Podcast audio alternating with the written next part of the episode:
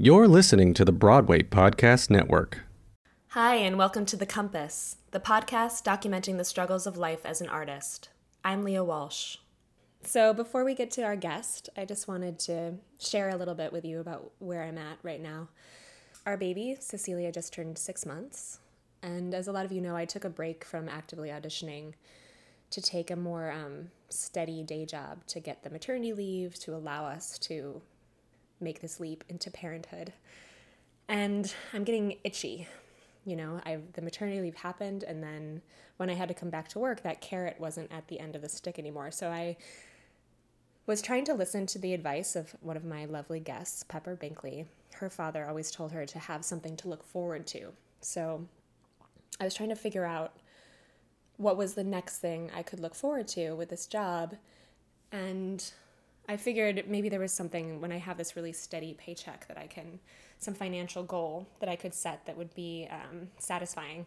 So I decided to pay off my remaining student loans from Juilliard before our 10 year anniversary of graduating this May. So I started making some large payments in February, and I'll have the remainder paid off by May, right before the 10 year anniversary. So I'm really excited about that. I'm proud of that, and I wanted to share it with you. I'm working those baby steps, trying to find positive outcomes where I'm at. And I'm also looking to get back into acting projects, so hit me up. So, my guest today is Charlotte Bydwell. Charlotte is an actor, dancer, and creator. We went to Juilliard together, where she was in the dance program, and then she went on to go to grad school for acting out at the Old Globe and is making her own work at a furious pace. She is a bold, energetic artist, and I've wanted to share her story for a long time. You can check out her website, charlottebydwell.com, for more information on her upcoming projects. And I hope you enjoy the 131st episode of The Compass.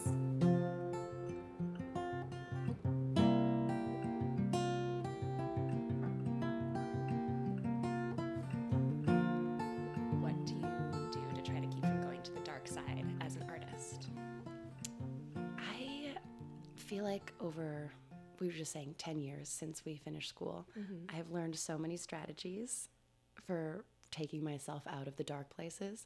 And I've just been realizing this week how little I actually use those tools. Mm. so there's like a very long list of amazing things that I at various times have utilized Right. to pull myself back to creativity or just general sense of joy. and um, I mean, meditation is a huge thing for me. Um, That's one you do utilize regularly. well, you know, I was in a very productive way when I was in graduate school for acting out in California. And I feel like people find meditation in California. That's kind of something that happens.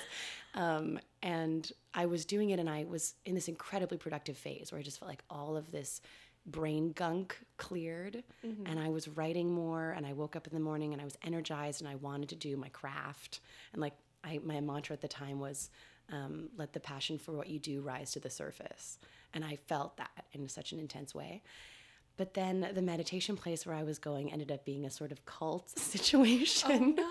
and I got involved in this very dark world of um, like homophobia and, and not being allowed to have personal relations with the men that were meditating with me. So like they wouldn't come to my shows, but the woman women would come. And I ended up, you know, they wanted me to enlist in this group and there was going to be celibacy involved. I mean, it just got very weird. This is not where I expected this wasn't story what I expected. I, I, thought you were going to say I just got busy and I got no, I mean, I wish it was something, you know, just like my my, I moved away from it in my own way, but actually it was a very um, tumultuous time. How did you get out of it? Well, luckily I was in therapy at the same time, which is what grad school insurance allowed me to do, which was lovely. That's where I started going to therapy at Juilliard when it was free. Oh yeah, that's Mm-hmm. actually my mom. Her biggest memory of Juilliard Orientation Week was one of the actors at this panel for the parents saying like his Juilliard mantra was "Get thee to therapy," because like the therapists are there in the dorm room, so like go. Right. um, but it took me till grad school till I actually went. But she, this therapist I was seeing at the time, I was explaining the events at the meditation studio to her, and she very clearly was like, "You have to stop. you oh cannot go. This is not right for you." And so have you found a way to keep it in your life? Well, that's the problem. I haven't. It was because you such- started like going to a physical group, not just doing it on your own. yeah, just like me and this group and this sort of philosophy and way of meditating, which mm-hmm. was so powerful for me and very effective, which is what made it harder to sort of see that it actually was very flawed. Right. Um, and I have tried since moving back to New York. I've looked at different groups and gone here and there, but I sort of have like cult PTSD. Like I can't. If anyone starts to try to enlist me in anything, I'm like go the other way, like run out the door immediately. So that meditation thing that was so powerful, and I still know intellectually is powerful and like does need to come back to the fore of my daily existence, is just a bit tarnished right now. So I've kind of lost touch with it, I guess. Um, and you know things like alexander technique which are very related to meditation have also proven to be so useful to me. Um, especially coming from a dance background that time to reconnect to my body and to use my brain to influence how i feel physically um, it's just like a hugely powerful tool that I, again, don't do as much as I should, even though I'm saying right now that it's good for me. And the times when I am religious about it and, you know, disciplined in that way, I Yeah. feel the difference within a few days. So it's just about, I guess, a sort of personal rigor to keep those positive practices alive. Well, speaking of Alexander technique, like they always talk about renew, like renew the thinking, renew the thinking, and that's kind of what I feel like we always have to do. With Yeah. reminding ourselves about these things that we know are I know ways we know out. them I tools, know. yeah. I always go back to something that my voice teacher in grad school said about learning, because you know, with the voice, it's so kind of fluid, and things happen in your environment, and then you lose something that you learned the week before, um, or you get nervous, and then all of a sudden everything clamps up, and you don't have the vocal ability you had yesterday. So she would say that learning is a st- like a spiral staircase, and you always kind of feel like you're in the same place, but actually you're just getting a little bit higher up the staircase all the time. And that was a really powerful thing for me in my education and like taking that in as I was going to classes every day. But then now I'm I'm seeing how it's true in my in my positive practices too that I move away from them and then realize their benefit and come back to mm-hmm. them. And just hopefully over the course of the next decade I'll spend a little more time in the positive ones. What does the dark side look like for you most often? What is when I say that? What does that mean to you? Yeah, I mean, I feel like the dark side is right around the corner all the time. I feel it's very present in my every choice. Um, because decision making is one of the hardest things for me, mm. and that's present at any moment, really. you know, like what are you going to eat right now? Oh. what time you're going to go to bed right now? Like those small mundane things are at times very challenging for me. And then the bigger choices of like what project are you going to commit to for the next six months? Or, um, you know, what path are you going on with your career and what's that going to look like for the next six years? Um, so I, I find that the darkness is just this chaos that I could descend into so easily.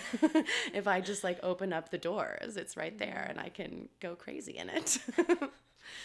yeah. Um, how did you get around that? Like you've made some very like strong turns in your career. yes. Going to Juilliard for dance, then going to grad school for acting. Yeah. Now you're kind of like mixing them all together and making your own work, which is awesome.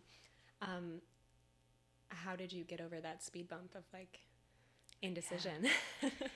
Well, it's funny. I think that one of my tools to combat the indecision and the darkness is reconnecting with a sense of fearlessness that I had very strongly as a child. So I made a lot of really bizarre choreography as a kid.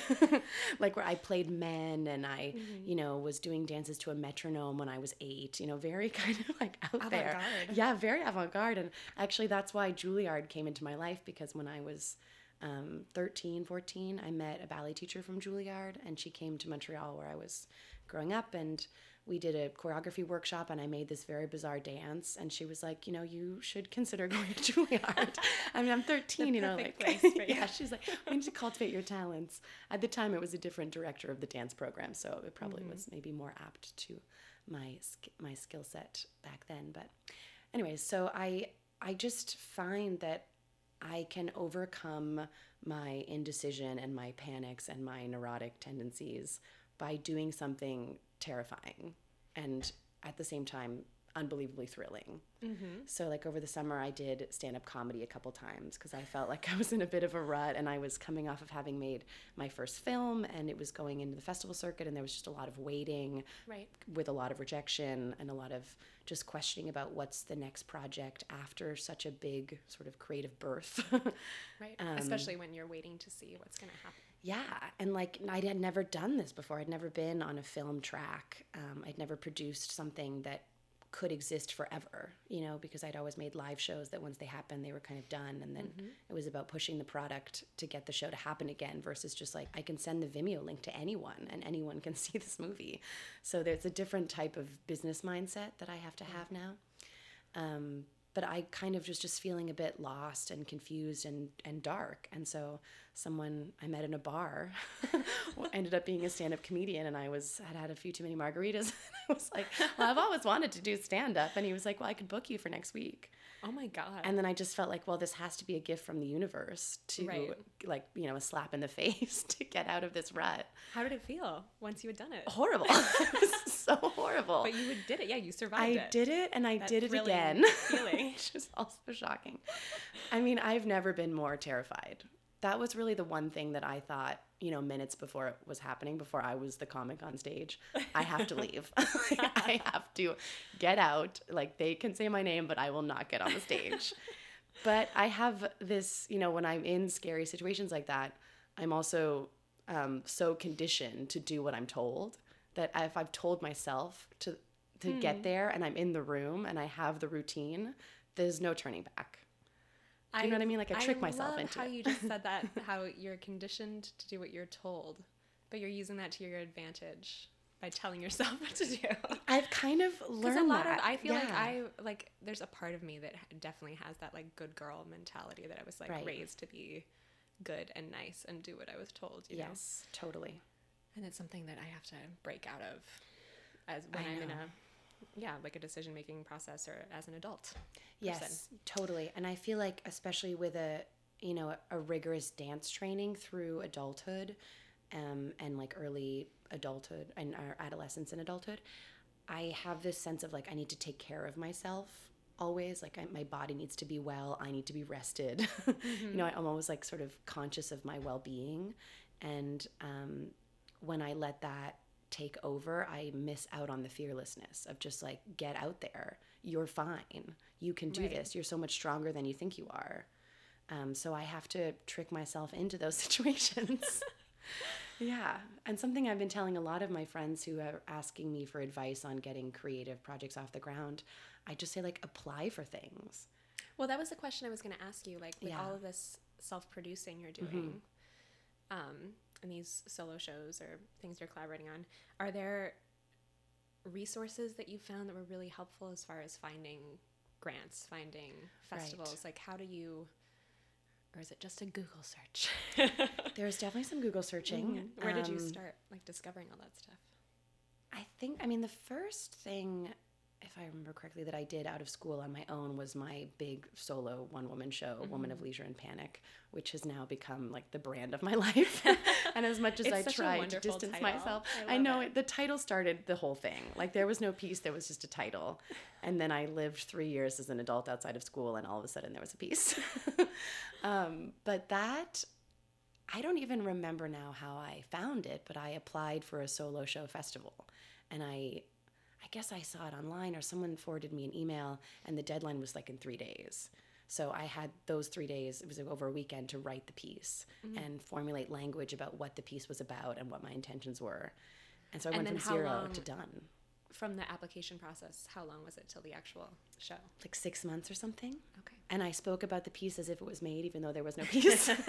so there was a lot of Sometimes you catching up to that- do. that deadline. Yeah, that's what I find is that if you don't have a deadline and you're, I maybe lack a little bit of, you know, imposing my own deadlines. I need an organization to come in that I've. I mean, obviously, I've sought out the organization, so it is still independent to a certain level. But um, I need somebody to come and be like, "This is what we need by this day," and then I'm like, "Great, I can do that. There's no question I can do it." But I need the date. I need the time that this is due. so maybe that's the good girl thing again. Yeah. I do well with rules. Um, but yeah, so that was the first thing that I did, and that you know was a, a handful of performances at, in the basement of PS 122. And that opened up a whole world of downtown theater and solo show making.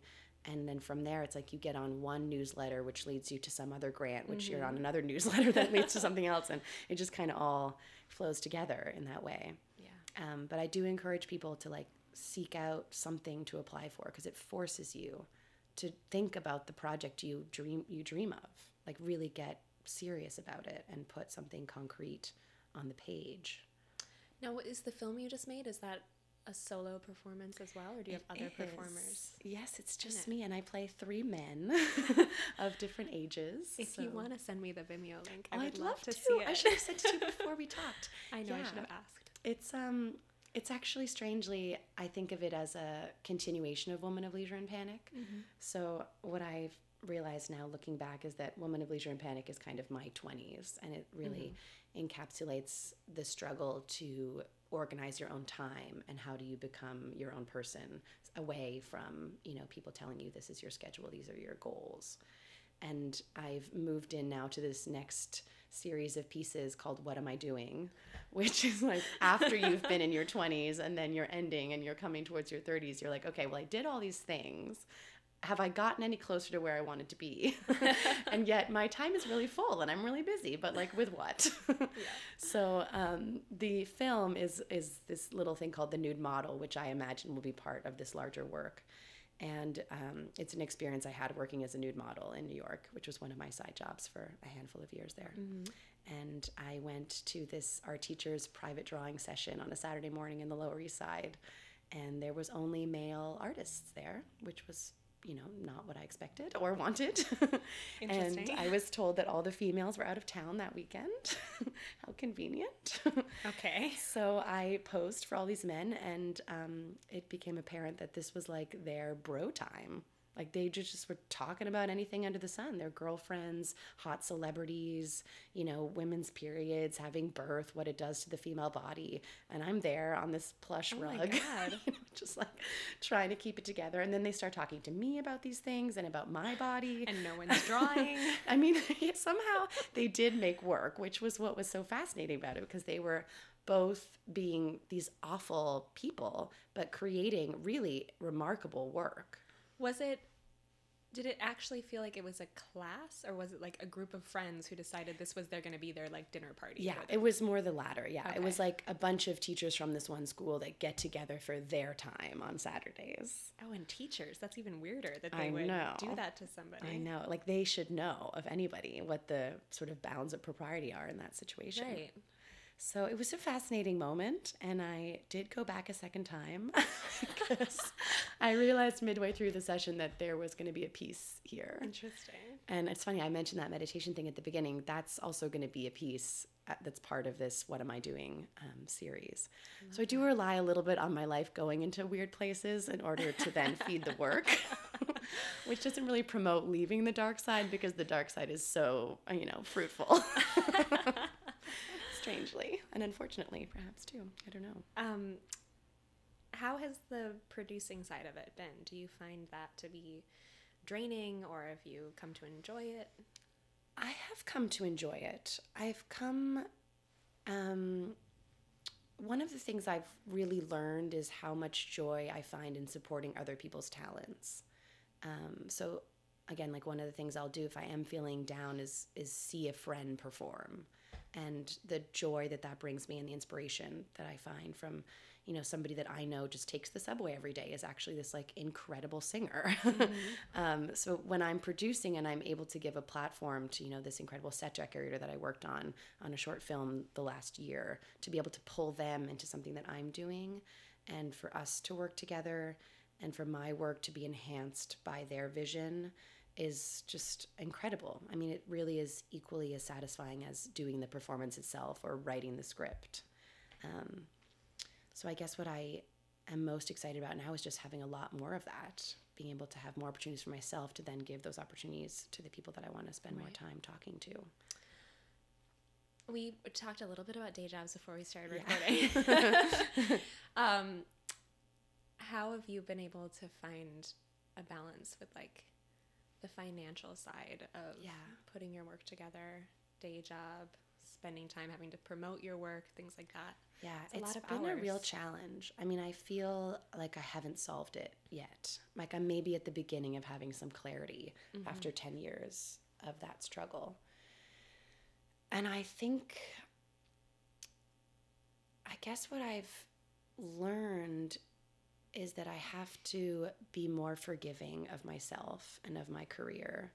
And that it's okay if there are times when the day job has to take over a few more hours and not to let that be a sign that the career is failing, um, which is really hard. yeah, That's where I am it's right now. just a balance, and um, to rejoice in the times when I don't have to do that's those side projects because I'm involved in a in a creative process that's really engaging and fulfilling and time consuming and financially um, profitable. um, but also sometimes if it's my own work especially i have to double down and do a lot more of the side jobs in order to support my own project coming to fruition Right. and that feels harder and harder the older i get and the more i see that there is money out there and people are finding it so then Right. it becomes why can't i find it Right. or why can't i find it more consistently maybe is the thing i have to remember because it's easy to feel like nothing is working nothing is happening but i have to be like wait well that thing just happened maybe it mm-hmm. was two weeks ago maybe it was two months ago but like there is some trajectory moving forward Right. so like having a little more faith i guess And you were saying that you were teaching some exercise classes right now as your day job. yes Do you find that interest since it's tied to the physical body as you as a dancer? Is it No, is that it is the- weird? that is the goal of doing that as a side job that i mean it's it's a bar class so right. Or is it weird because it's just not the thing you actually want it to be? Like it's not a dance class. most days it's that most days it's and it's also um i find it a bit limiting at times because it's not a class where i'm working with a group of students consistently over a period of time. right. you know some clients yes are coming all the time.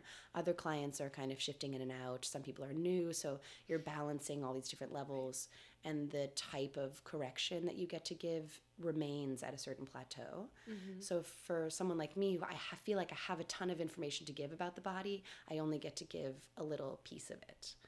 So when it is frustrating it's really for that reason. Right. But then of course you have the rewarding moments where like someone realizes what it means to untuck their pelvis and their life is changed. And you're like great i just gave you that you know at 7 a.m on a wednesday. So those are those are great moments too.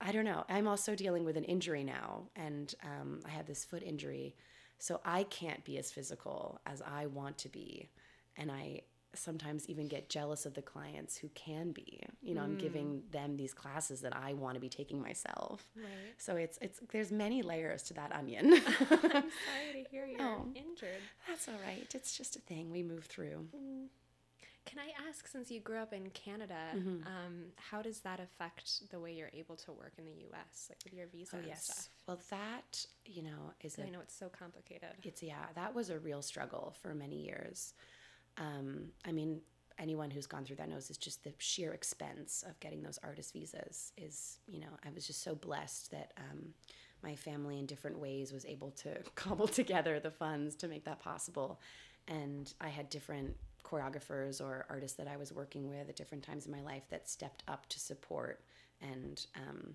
sign off on the application Right. but it's part of the reason I went back to school. Yeah, so I was working as a dancer and on this artist visa, and that was all actually fairly straightforward because it's not a unionized craft. Mm-hmm. And then when I started moving into acting and I was getting jobs that would require me to be equity, it became very challenging because equity doesn't have the same rules that the government has. So if mm-hmm. you're approved by the US government to be a working actor or working artist, let's say in America, equity will not accept that unless it's a green card. Wow. Which, yeah, is a huge, I didn't know that. yeah, that's a lot of um, foreign actors that I've now met and spoken to about this issue in New York. It's a huge roadblock because you do the challenging thing. You make it to New York, you have the visa, you spent the money on that, you've proven your excellence, the government agrees, and then the union is like, well, not yet. So when I I got into this production at Williamstown and I applied for my green card in order to be equity in order to do the show and it lasted you know my I had the, like a temporary work card for the duration of the show but then the green card was denied within a month of the project ending. Oh no. so then I had joined equity but was now on leave from equity. Like I mean it was Can I get my dues a- back? yeah I was like so what do, what do I do now? Like I can't I can't audition anymore? Like what do I what am I gonna I, my green card was denied. Like clearly I don't have the whatever necessary film credits or like my face on a movie poster yet so that um, they can think I'm worthy of this merit. Uh, so then I went back to school because I, I was like, all right, I'm going to be on a student visa again. I'm going to gather this skill set that seems necessary, you know, for my own artistic progression, but also to get the level of credit that the green card requires.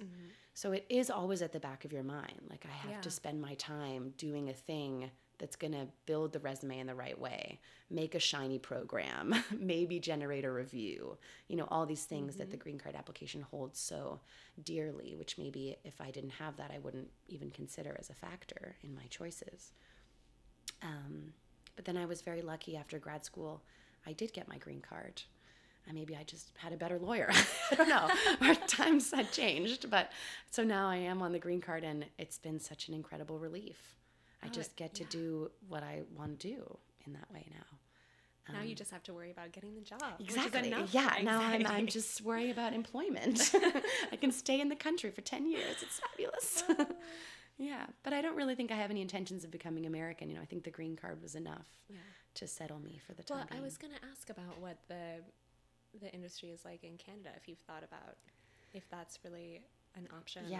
I mean, it definitely. I mean, I grew up going to Stratford. Oh I, yes, Stratford is dream incredible. about I know. I, I it's funny now because I, I haven't ever been in Canada as a working professional. Right. You know, so I don't. I feel like I don't know. And I mean, I know Montreal is a hugely artistic city. Yes, and for female choreographers, it's like the place. I mean, for whatever reason. We went three summers ago to the big music festival. oh yes, the jazz festival. Um, not the jazz festival, Oh. festival, the um, Osheaga, oh, nice. and we nice, saw. Radiohead there, Oh. and we just fell in love with the city. Yeah, it was an incredible place to grow up. I mean, I was so blessed to be at the dance studio where I was, which is where Springboard happens. So a lot of New York dancers are familiar with it. So it was a very rich, you know, place for contemporary dance and Quebec is a bit of a matriarchal society, strangely. The women of the house tend to lead the way. I know. it's- Sounds lovely.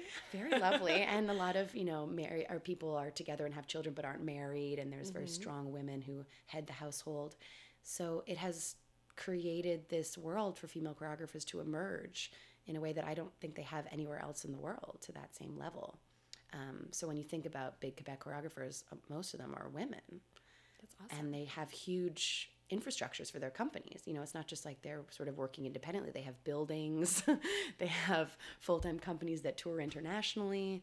So, it, I mean, it would be an incredible place to return to, but somehow when that presented itself as the only option with immigration, like, okay, you don't have the money for this visa right now, or the visa was denied, go back to Canada, mm-hmm. I couldn't even fathom the idea. It would. It felt like a, a regression in a strange way. Right. I'm sure in some part, like after living in New York City too, Yeah. it does feel like such a hub. Yes, it does. And I, I would feel like I was in Canada wanting to come back to New York. Um, and maybe that's just by because we went to Juilliard and I feel so connected to that community. And a lot of the work that I get now is still because of that community in the strangest ways. um, so I'm very thankful for that. And I don't feel like I want to be too far away from it. Yeah. What does your family think of you choosing the arts for your career? Well, my parents are in the film industry. Oh, okay. Yeah, my mom is a product placement person. She was one of the first people that ever would get hired by a film or TV show to do the product placement specifically for them, as opposed to being hired by a brand and then mm-hmm. seeking out opportunities to place the brand. Okay. Does that make sense? Yeah. So, sort of flipping it. She was working out of Montreal, one of the first people in the world to treat product placement in that way. So, she does, you know, a lot of the big projects that um, come around. And then my dad is a retired TV commercial director and set designer and stuff Okay, like that. cool. So, um, I think it was a shock for them, honestly, when I moved from dance into acting. Even though the two are very close Right. together. You know, it's not like I was going off to become an engineer. It was the thing adjacent, and I used a lot of acting in my dancing and continue to use a lot of dancing in my acting. But I think my parents were fearful that I was taking something that I had spent my entire childhood, adolescence, and early adulthood practicing and getting better at and going to Juilliard for, and was throwing it away is a strong word, but sort of like putting it to the side. Right. Well, especially when it's something where like just physical ability, you have to like keep up. Yes, and you only have that level Right. of ability for so long. But because they're in the film world, they also were aware of how challenging it was to be an actor. And they were like, can Charlotte act? I think that was a question for a couple of years at least. Like, will she successfully do this? We have no reason to believe that she can. You know, she, they, I'd never spoken on stage before. I didn't even know the sound of my own voice. so it was a huge moment for, when, for me when my dad came to see me in my first play Yeah. and was like, "Oh yeah, okay, you're you're okay at this." Aw. I was like, oh, "Okay, okay, cool." Dad. yeah, I felt like, all right, so we feel a little bit better about this choice and this little redirect. Are you an only child? No, I have an older sister. Okay. Yeah, who's a, a rugby player actually. Oh, cool. She's uh, played for the U.S. team for many years, World Cup stuff, and That's awesome. yeah, we're very um, we're like very high achieving, physical discipline family, even though my parents are so unphysical. I love that. yeah, it's very strange. It's very strange. Uh, do you have any artistic mentors that have been important to you along along the way?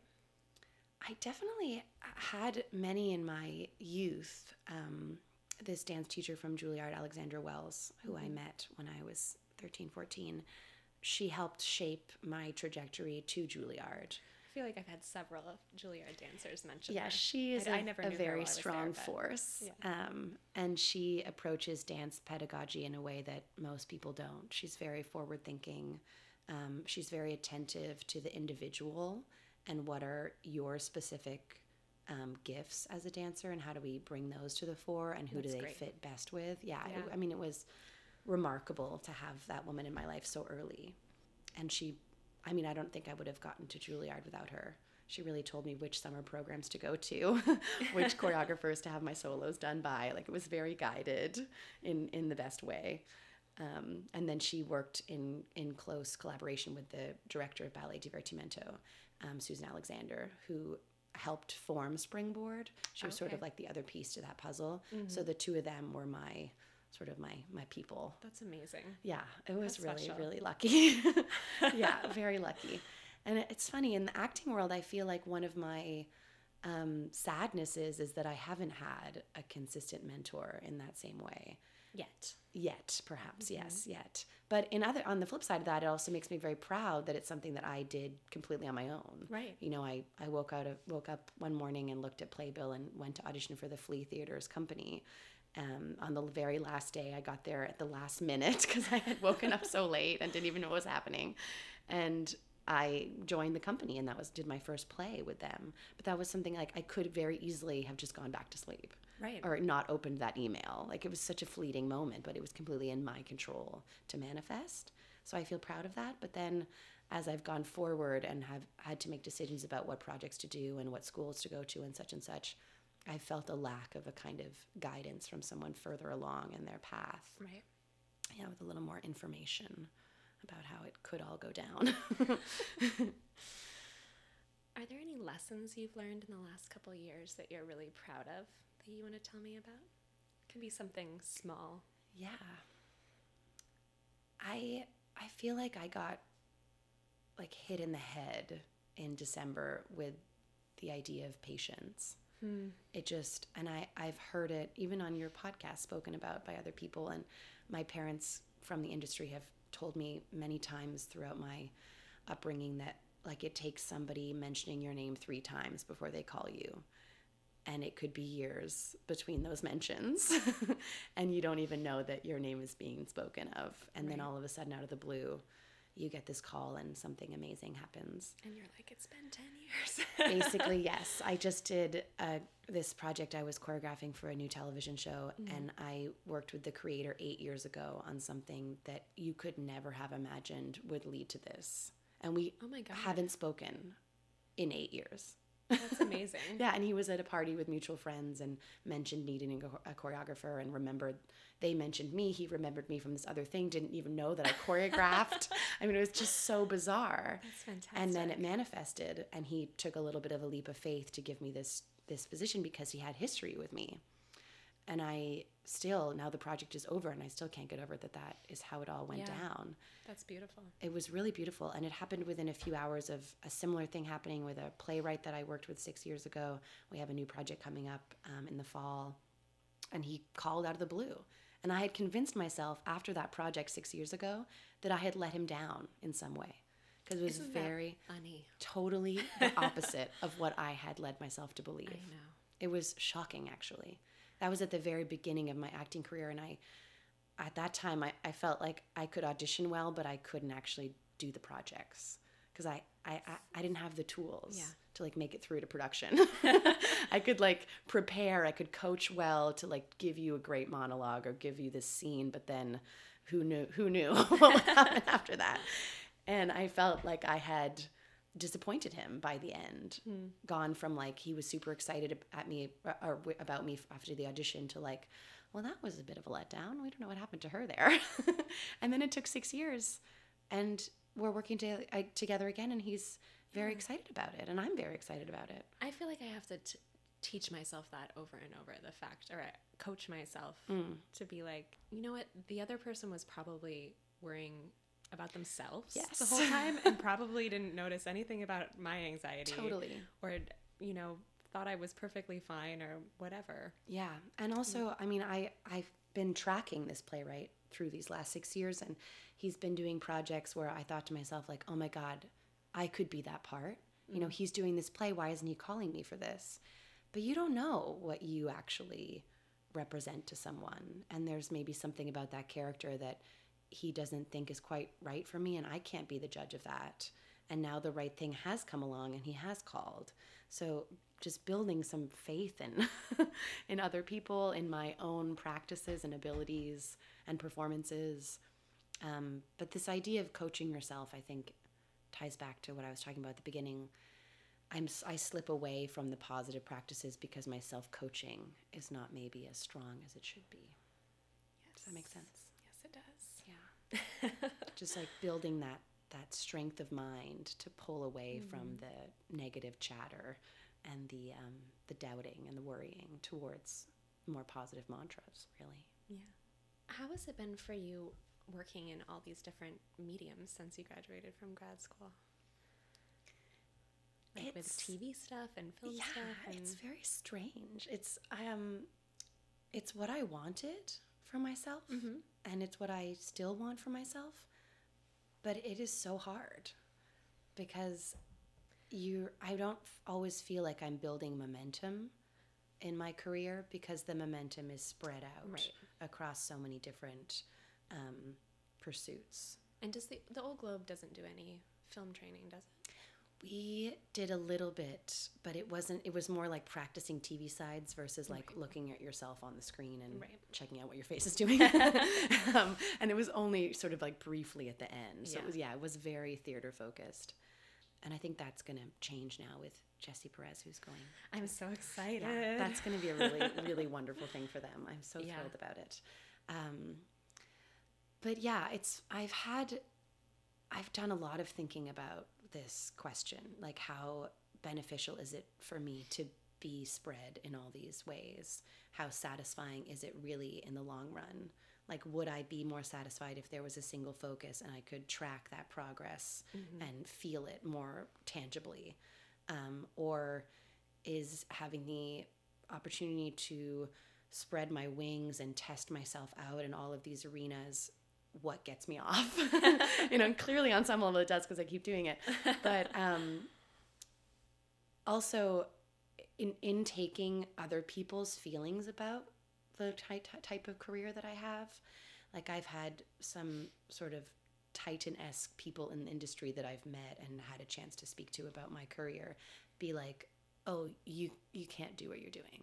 You're only going to be successful if you're an expert in this one thing and you do it every day. Like if you're going to be a filmmaker that you watch every film. So all night you're watching movies. You're like watching all the greats and you know them by heart and you can say who the DP is and who won the Oscar in 1987, you know? Right.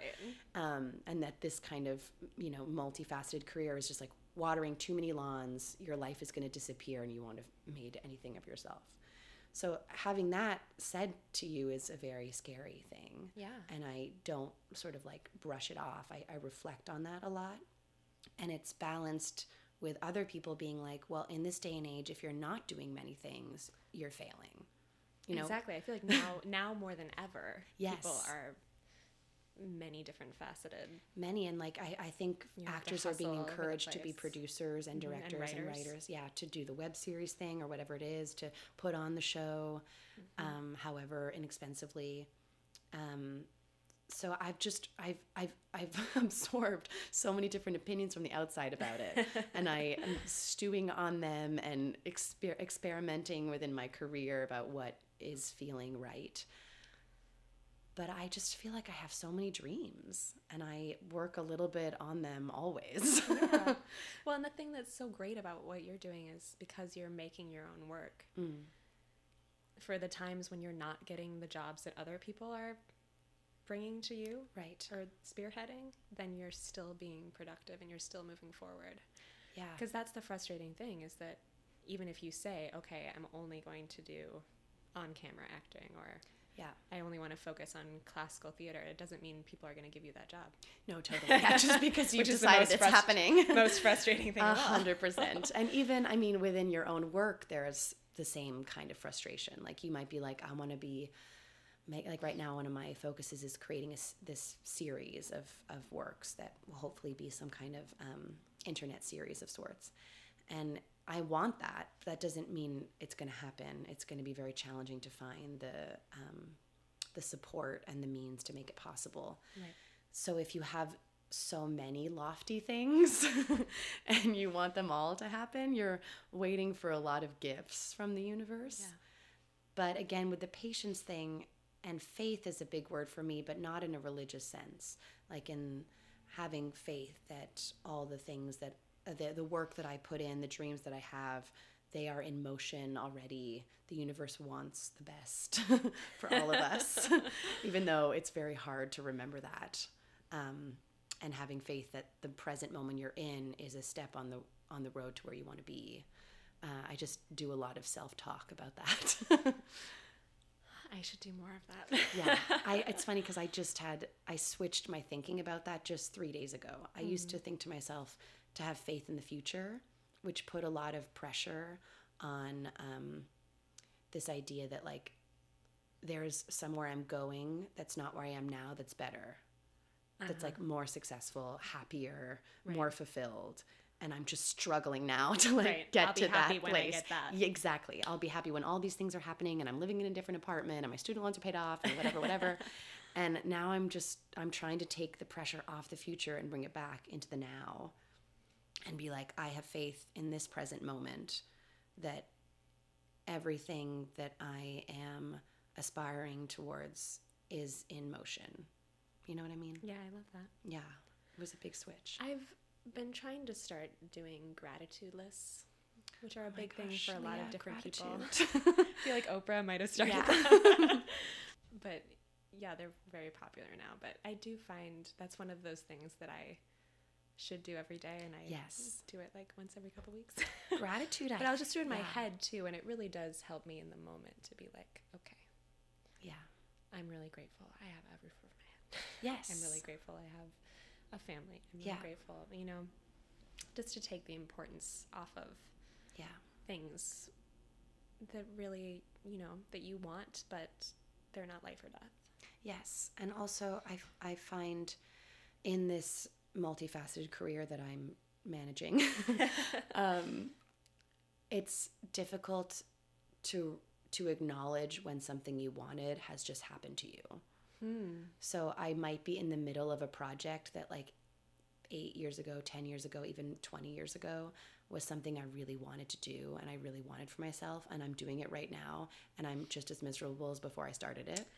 You know what I Uh-huh. mean? And I, I'm really like, whoa, that is not cool, Charlotte. Like, that puts it in perspective. That thing we were talking about before about thinking that you'll be happy once you get that. Exactly, because you're It's getting the thing right now, and here you are having some kind of panic about something. I know. Um, and I'm really that is one of my biggest goals for myself is to snap out of that and be grateful, be aware, be be present in in the unfolding of these dreams. And I've also noticed that the dreams happen in ways that are unexpected and not like what you actually dreamed, but yet the result is what you dreamed. so, for example, my um, short film, The Nude Model, it premiered at the Edinburgh Fringe Festival in Scotland. And I had always wanted to take my solo work to the Fringe Festival. But I would, every year, I would open up the application and get so daunted by bringing my piece to Scotland. And they don't really produce you. You kind of have to select your own venue, and you don't know what the venues look like, and it's a whole to do. And I would just begin and then immediately stop. And then out of, you know, this bizarre series of events, I made this movie and it world premiered there because just three years ago they started a film component of the Edinburgh Fringe Festival. And so I got to go without any of the hassle of self producing. and I got to see my work shown there. That's awesome. And I still look at that and I'm like, wow, that is an example. Like, it's an example of how it can happen in ways you never expected. And you have to be cognizant of that and take a moment to rejoice and be grateful for it. This is good. This is good for. I'm so glad you're telling me this today. Yeah. um, so there's, in, unless there's something that I have not asked you about that you really wanted to talk about, I have two little questions left. Um, no, I feel like if I say any more, it's going to be a little too like a therapy session. I can start telling you about my troubles with gratitude. okay, so yeah, just two short questions at the end. Um, when you do find yourself in that like uninspired, dark place, are there any tangible things that you go back to again and again, like yeah. music or books you reread or yeah. things you do? There's um, a quote by Anna Deavere Smith that was brought to my attention during our time at Juilliard. And I can't remember actually. I think it maybe was one of the teachers there who gave us a book that we all read of Anna Deavere Smith's. And she said something about how when you are most inspired when you come back to the moment where when as a child your heart first opened. So that there was just this thing at a certain age that you first felt inspiration or you first felt like you were moved by something. Um, and so for me traveling back to canada to the cottage where we spent summers growing up and being in that sort of rugged natural cold landscape is where so much happened for me as a child. Yeah. and you know where I, kissed the first boy and like fell in love and had these crushes but also like was alone in nature. And um, so i do seek to go back there as often as i can because it resets me. Um, and then things that are attached to that so like the music of neil young if i just listen to that i get brought into that place so in a way i'm still so canadian but um, so I yeah I look for those like those couple of songs like some of the Joni Mitchell songs that like my parents would play on the car ride to the cottage. They open my heart in the way that they did as a child. And that always I find grounds me and sets me on a course towards an, a new creation which is lovely. Yeah. And then finally, is there anything of any art form that you've seen recently that you want to recommend? Oh my gosh. Well, I was at a friend's cabaret on Friday night at Studio 54, and it was only a one time event, so I- no one can go to it again. but um, I would, I just recommend like going to see live singing. I just, I- maybe it's, it's for me, that's really what, of all performances, I feel the most inspired by. I wish I was a singer. Yes, so that's my biggest That's how I disappointment. feel when I go to things like that and hear people who can really sing. Uh huh. It it just feels like such a free mode of expression. Yes. Yes. And like I can sing, but I can't like sing sing. And I Yeah. that is I wish, I wish I had that. I know. I, I pray for that every day. And it was, it even began when we were at Juilliard. I felt it was the opera singers mm-hmm. that I was the most astounded by, especially because they were so young and they were at the beginning of their training. So, mm-hmm. you know, as dancers, we were getting into Juilliard. We'd already been training for a decade at a high level. Otherwise, you weren't going to get in. and these opera singers were kind of like coming out of nowhere and had these huge voices that just erupted from their mouths and that fascination has continued and i think it's part of why i gravitate towards shakespeare as an actor because it's the closest to singing. Mm-hmm. it's really about like using the voice and using the words and having that be the instrument. Um, so for someone who can't sing if i can do a shakespeare monologue well according you know or like in a way that i feel it um, connected to it then I, I feel like i've sung a little aria. Yeah yeah. And there's a few singers that I will seek out. There's this woman named Storm who performs with Company XIV that I've also worked with. Oh, okay. And she is someone who every time she sings, my heart opens again and I mm. cry on the first note. So I'll always, you know, look for her and recommend people to look for her performances. Great. Yeah. Anything else? I don't know. I don't think so. Okay. Well, yeah. thank you so much. This was a delight.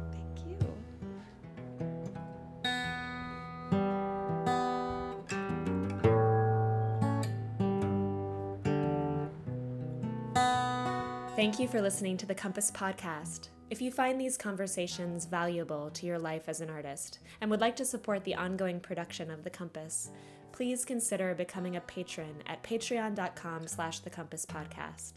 Pledges start at as little as $1 a month. You'll get access to bonus content, and anything you can give would be greatly appreciated. Also, if you have a moment, please rate or review in iTunes. Every little bit helps other listeners to find the podcast. I'd like to thank the following people for their generosity. The Compass cover art is by Kim Miller, music by Brendan Spieth, audio assistance from Nick Choksi, and a special thanks to Frankie J. Alvarez. See you next time.